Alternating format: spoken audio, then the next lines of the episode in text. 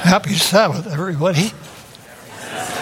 You've heard of God's mercy and His grace. You know what the difference is? God's mercy or God's grace is giving you what you don't deserve. And God's mercy is not giving you what you do.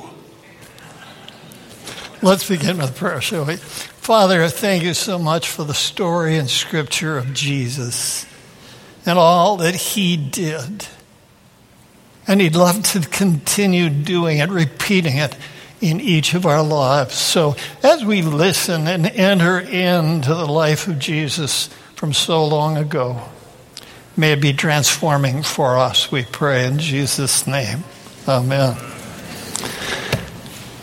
I'm going to call him Big John, and you can call him that too. Have you ever wondered what it would be like to meet Jesus? You know, if you'd lived back then, here he, well, Big John started life really well. Had a lovely home, lovely wife Mary. They even had a little guy they called Little John. And uh, everything was going fine. A good job, good income, neighbors, and everything. And then Big John started living on the edge farther and farther from the right until the day came. A horrid experience. The demons took over. And when it happens when the demons take over, you lose your self control. They made him do all kinds of things. Society banished him, they chained him. But you know, the demons are stronger than chains, and they'd snap them. And finally, Big John lived in the tombs on the top of the bluff along the Sea of Galilee. At night, you could hear him. He'd take a sharp stone and cut himself, and he'd scream in pain. He'd cry, he'd moan, he'd wail. It was eerie hearing that at night. And as I picture this situation, parents used him to try to get their kids in line doing what they should. Son, you hear that? If you don't shape up, that's what you're going to end up like. I'll be good, Abba. I promise. I'll change. I won't. It was a morning. The storm of the night before had blown out. And here came a boat as it nosed into shore. Jesus stepped out onto the shore.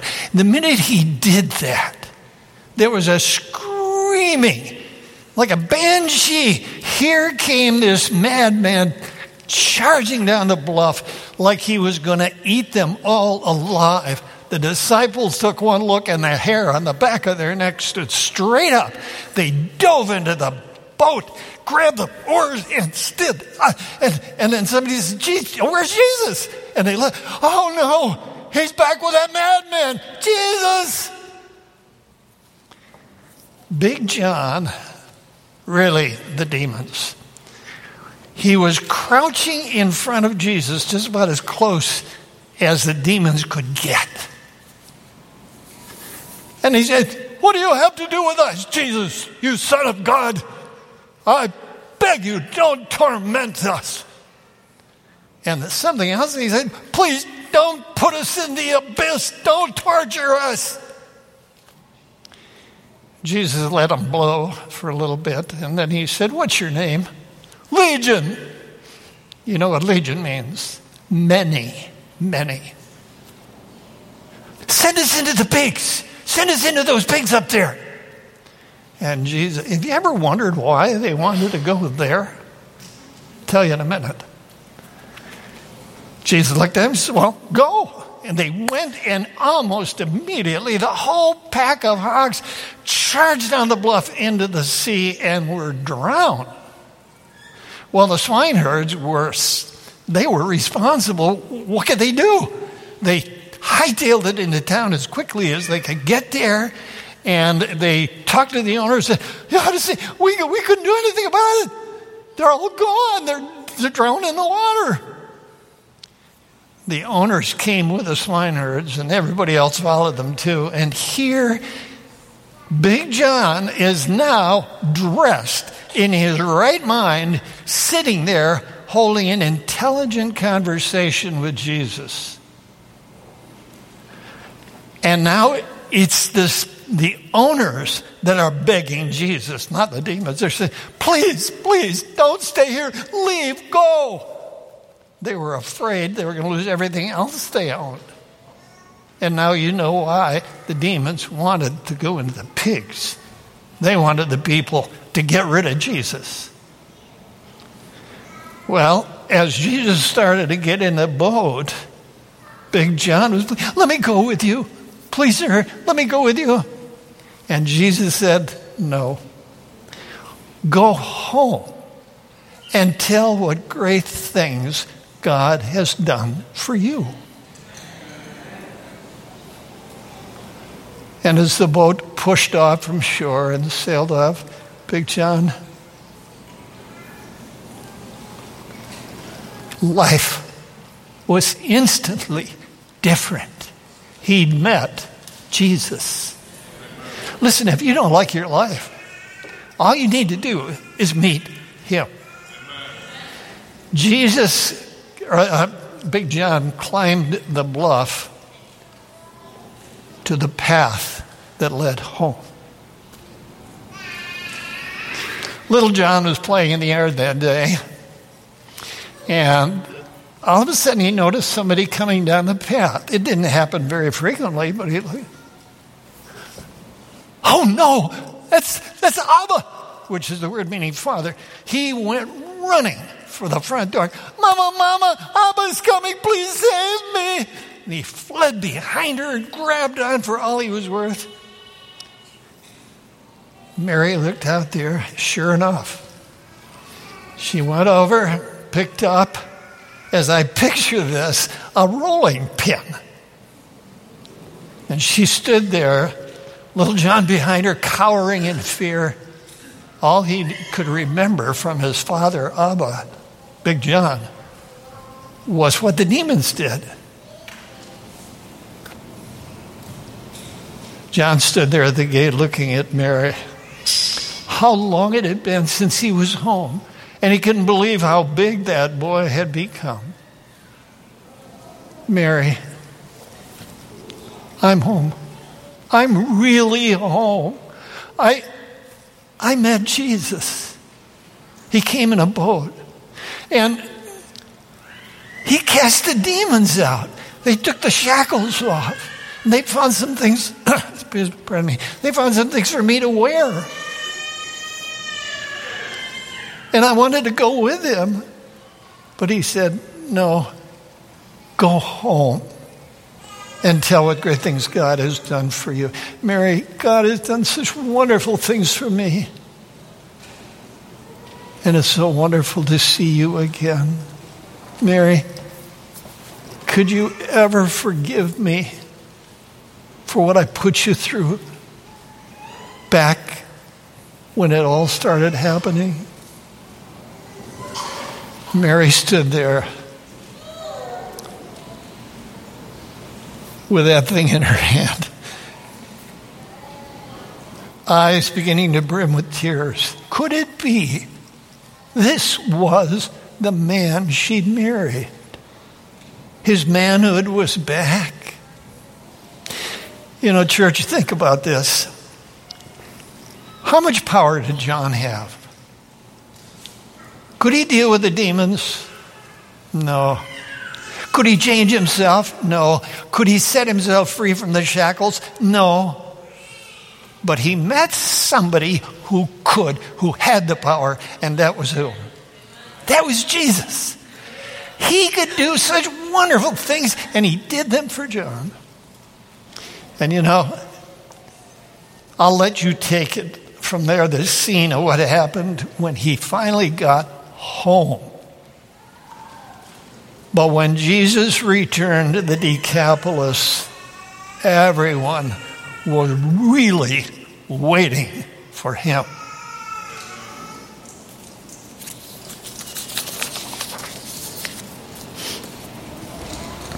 One day, different story. One day, two men came up to talk to Jesus. They were messengers from John the Baptist, his first cousin. And he looked up at them. He said, May I help you? They said, Well, John the Baptist sent us to you, and, and he, he wanted us to ask you a question. What's that? Are you he who is to come? Or are we supposed to look for somebody else? If I could have seen Jesus' eyes at that point, I would have seen a fleeting disappointment. He didn't answer. Instead, he turned to the people. The lame he healed, the blind he gave sight, the, the deaf, mutes, he gave their hearing and speech. And, and the lepers, I mean, would, would you have touched a leper if you'd lived back then? No way, not for all the money in the Roman Empire. But that's how Jesus healed lepers. Can you imagine what the touch of the Savior's hand must have felt to somebody who hadn't been touched in who knows how long? You know, some years ago, the state of California had a uh, health, public health campaign. For perfect health, you need five good hugs a day. I don't know when the last time you've had five good hugs in a day, but can you imagine what that touch must have meant to them? And Jesus healed the lepers, and something else, he raised the dead. How did he do that? He had the power. And then he turned to John and he said, You go report. I mean, to his, his messengers. He said, You go report back to John what you have seen and heard. The blind can see, the lame can walk, the lepers are cleansed, the deaf are hearing and speaking, and the dead are raised. And then, in a gentle, gentle statement intended for John, blessed whoever is not troubled by me. Now, we don't know how many people Jesus raised that day. But he said the dead are raised, so it must have been several that he raised to life. Now, there are three people that are mentioned in the New Testament. One was Jairus' little girl. And what he, his wife put him through before he finally said, Okay, I'll go. And when he got there, he's worried sick. I waited too long. Me and my pride and ego. Oh, Jesus came and raised that little girl. She was about 12. Another one was Lazarus. And as Mary and Martha both said, If you'd been here, my brother would still be alive. You need to listen to the song Four Days Late. Four Days Late. Wonderful message. Anyhow, the third one was the son of the widow of Nain. I remember standing on a promontory in Israel looking out, and our guide was saying, Right over there is Nain. We never went there. I would have liked that, but you can only do so much on a tour. Well, anyhow, as they approached this large group of people with Jesus and a large group of from the town following the men carrying the litter with that dead body on it, Jesus stopped them. And the poor mother I mean, this is the only family she had, and now she was absolutely alone. What was, what was she going to live on? Nobody was there to provide. And Jesus put an arm on her. Maybe he hugged her. He had a way of doing that. He says, Don't cry, just believe. And then he turned and touching the foot, I picture it, of that poor boy. He said, Son, wake up. And what happened? He woke up and sat up in the litter, and Jesus took him by the hand and brought him to his mother. How do you think she responded? Jesus' power to raise the dead did it again. She just cried out, Oh, son, and threw her arms around him. And now she's still crying, but for a very different reason. And the people in the town, they said, Oh, a great prophet has arisen among us. God has come to help us, his people. Now, as you sit here today or online, and you're thinking through this life of Jesus, the snapshot, maybe you sense somebody you can't see is talking to you. It's the forces of good that have come to help you. Why do we ever resist the work of the Holy Spirit or the angels, or we turn off things people are telling us? When heaven comes to earth, is to help us. Amen. And they, you know, if if you are somebody who, like Big John, lived on the edge and lost everything. Jesus has power to restore you, to set you free, to take the shackles away, and to restore your lost adulthood. Jesus can and will do that for you. Just ask Him. And the day is coming when all the dead are going to be resurrected. Two different times. The righteous, you want to be in that one. And the unrighteous, you don't want to be in that one. But God's power, Jesus' power, can raise the dead, and He raised that boy. What a difference that made in that poor lady's life. Now, probably the best storyteller you've ever heard, although she's been gone for a while now, Best storyteller Adventists ever had was Josephine Cunnington Edwards.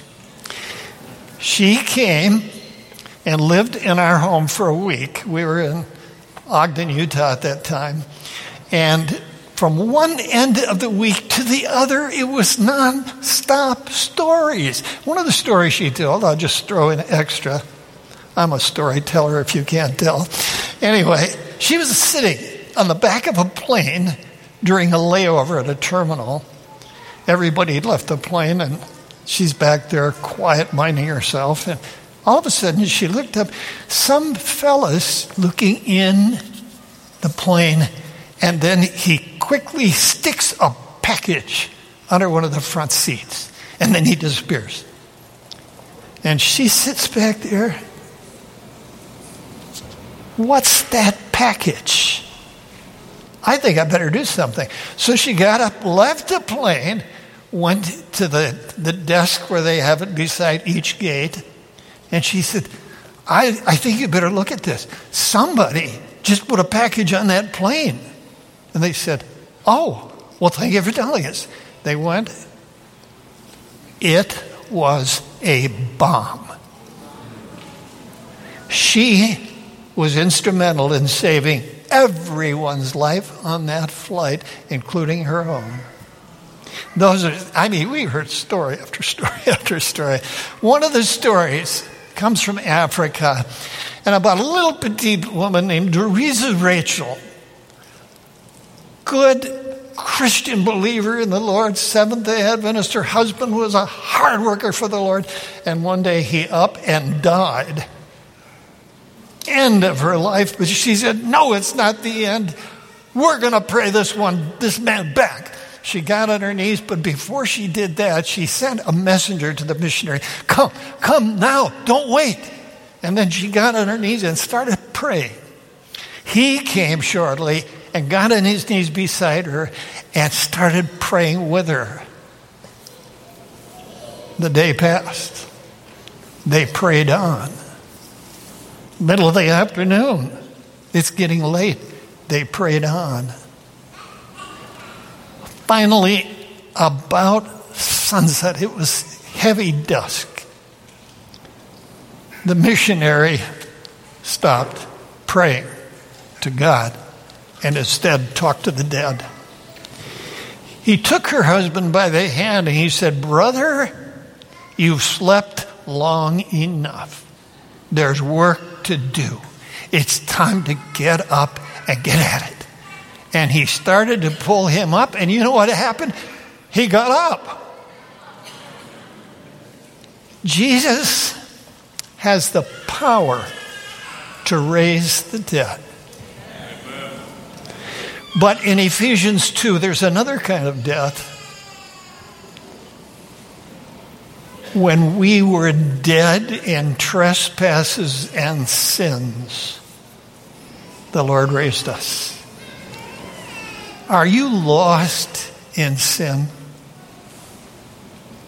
Living a life that you know is wrong, but you can't do anything about it? You just don't have the power? You know what? You need Jesus. He can free you from it all. He can raise you from the living death that you're experiencing.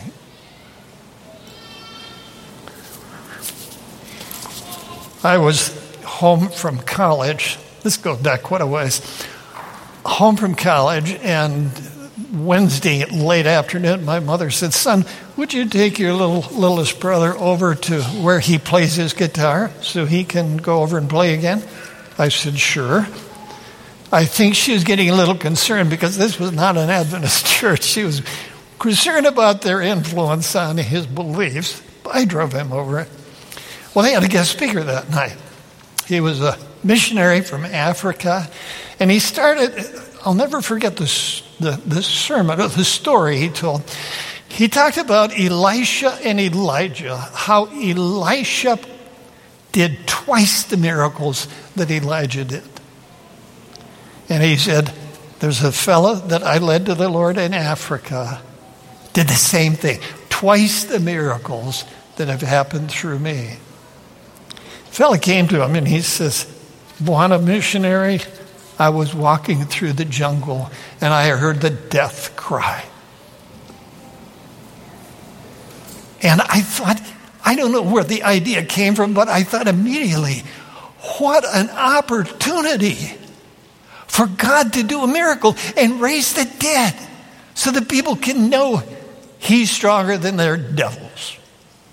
So he went into the hut, and here's this still small form wrapped in leaves.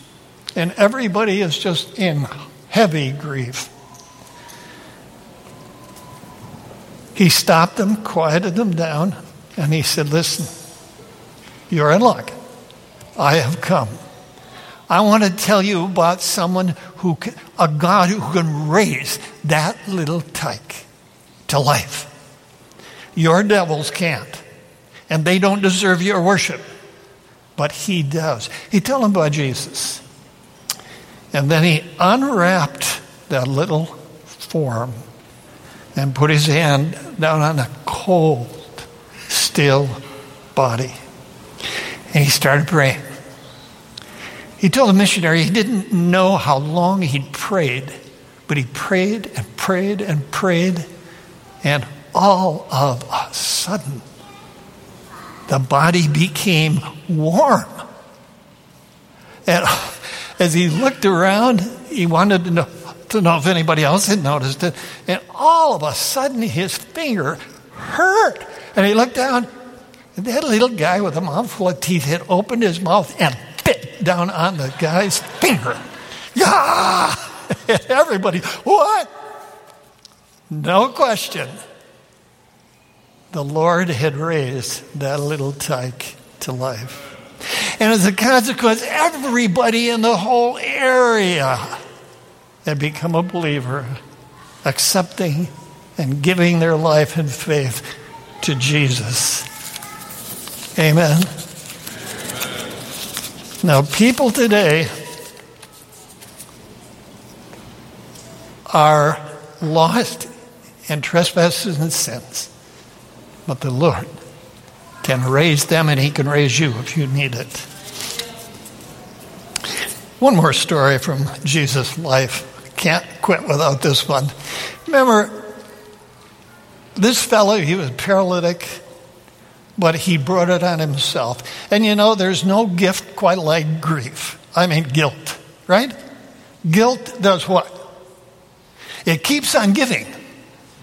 You put somebody into, on a guilt trip, and oh boy, they'll never, until they're forgiven.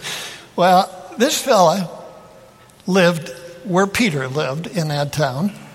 And four of his friends put their heads together and said, Jesus is here. Jesus can heal him.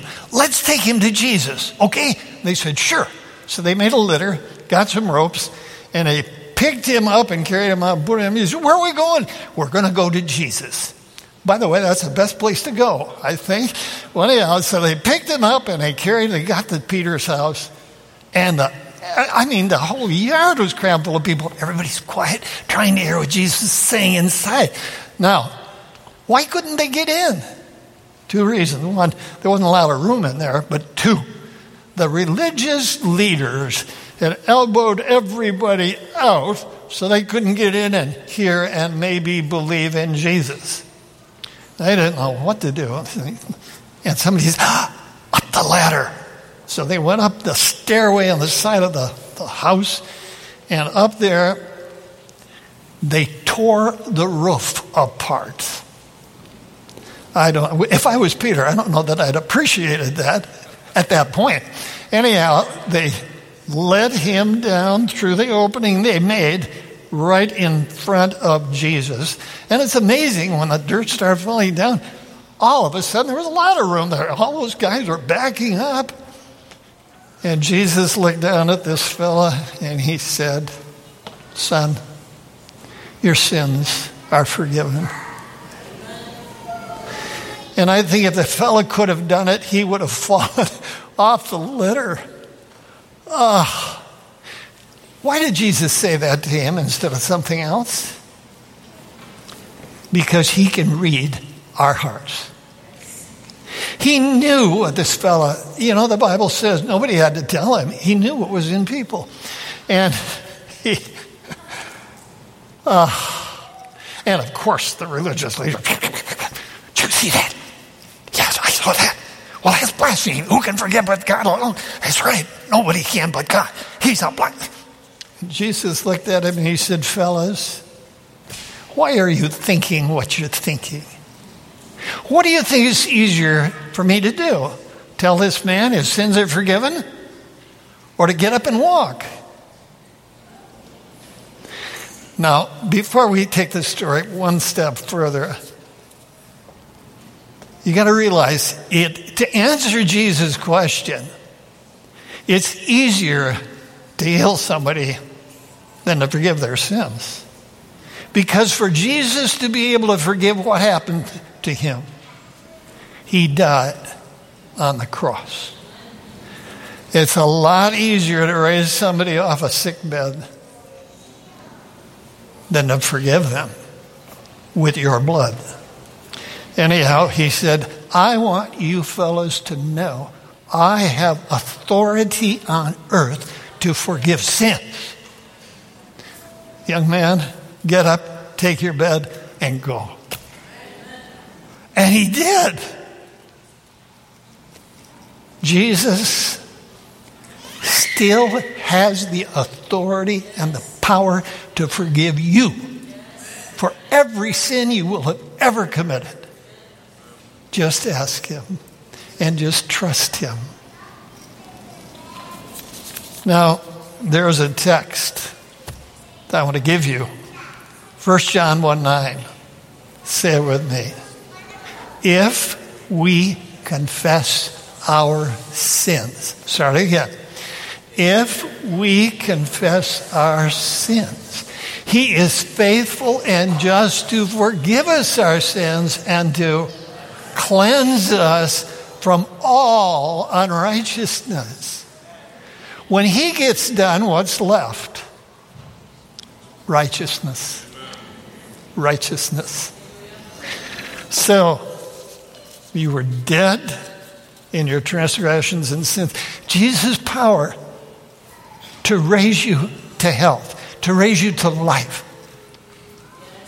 to restore you, to give you a new life, to give you a new you. But there's one more application that I don't want you to forget.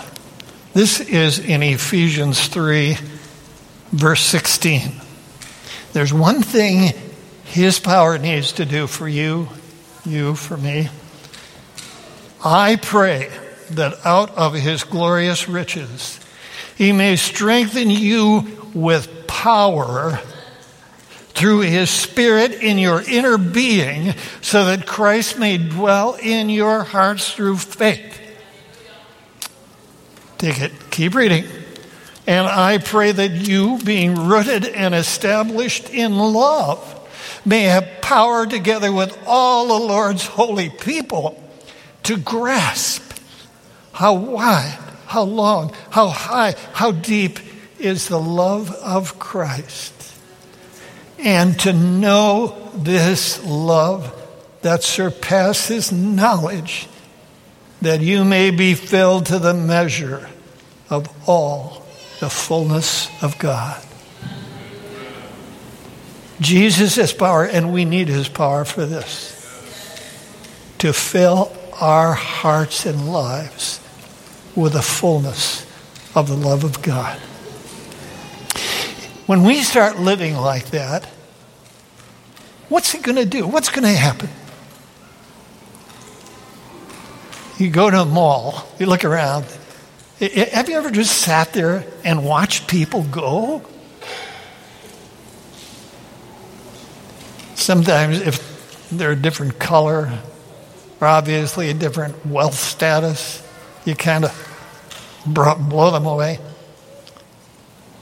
But God loves every soul as much as every other soul. And Jesus' power will fill each of us with that love to where we look at people and everyone we see, we will love.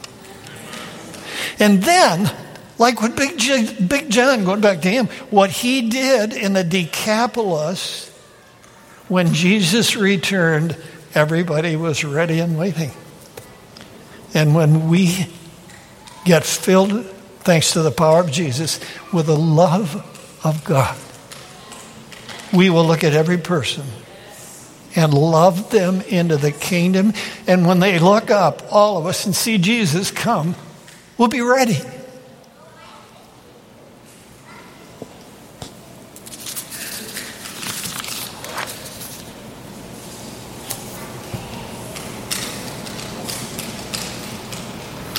Let's pray. Father, I do want everyone to know that through your power, you and I can have miracles and wonders, and we can be the biggest miracle of all. Jesus, your power is unlimited and the plans you have for us here in this congregation, if we could only see them, our hair would stand on end. We'd be so, wow. So, Lord, this last point of being filled with the Father's love, Jesus, would you do that? Use your power to vest the Father's full love in each of us that we can get people ready for your coming, Jesus. Thank you. In your name, amen.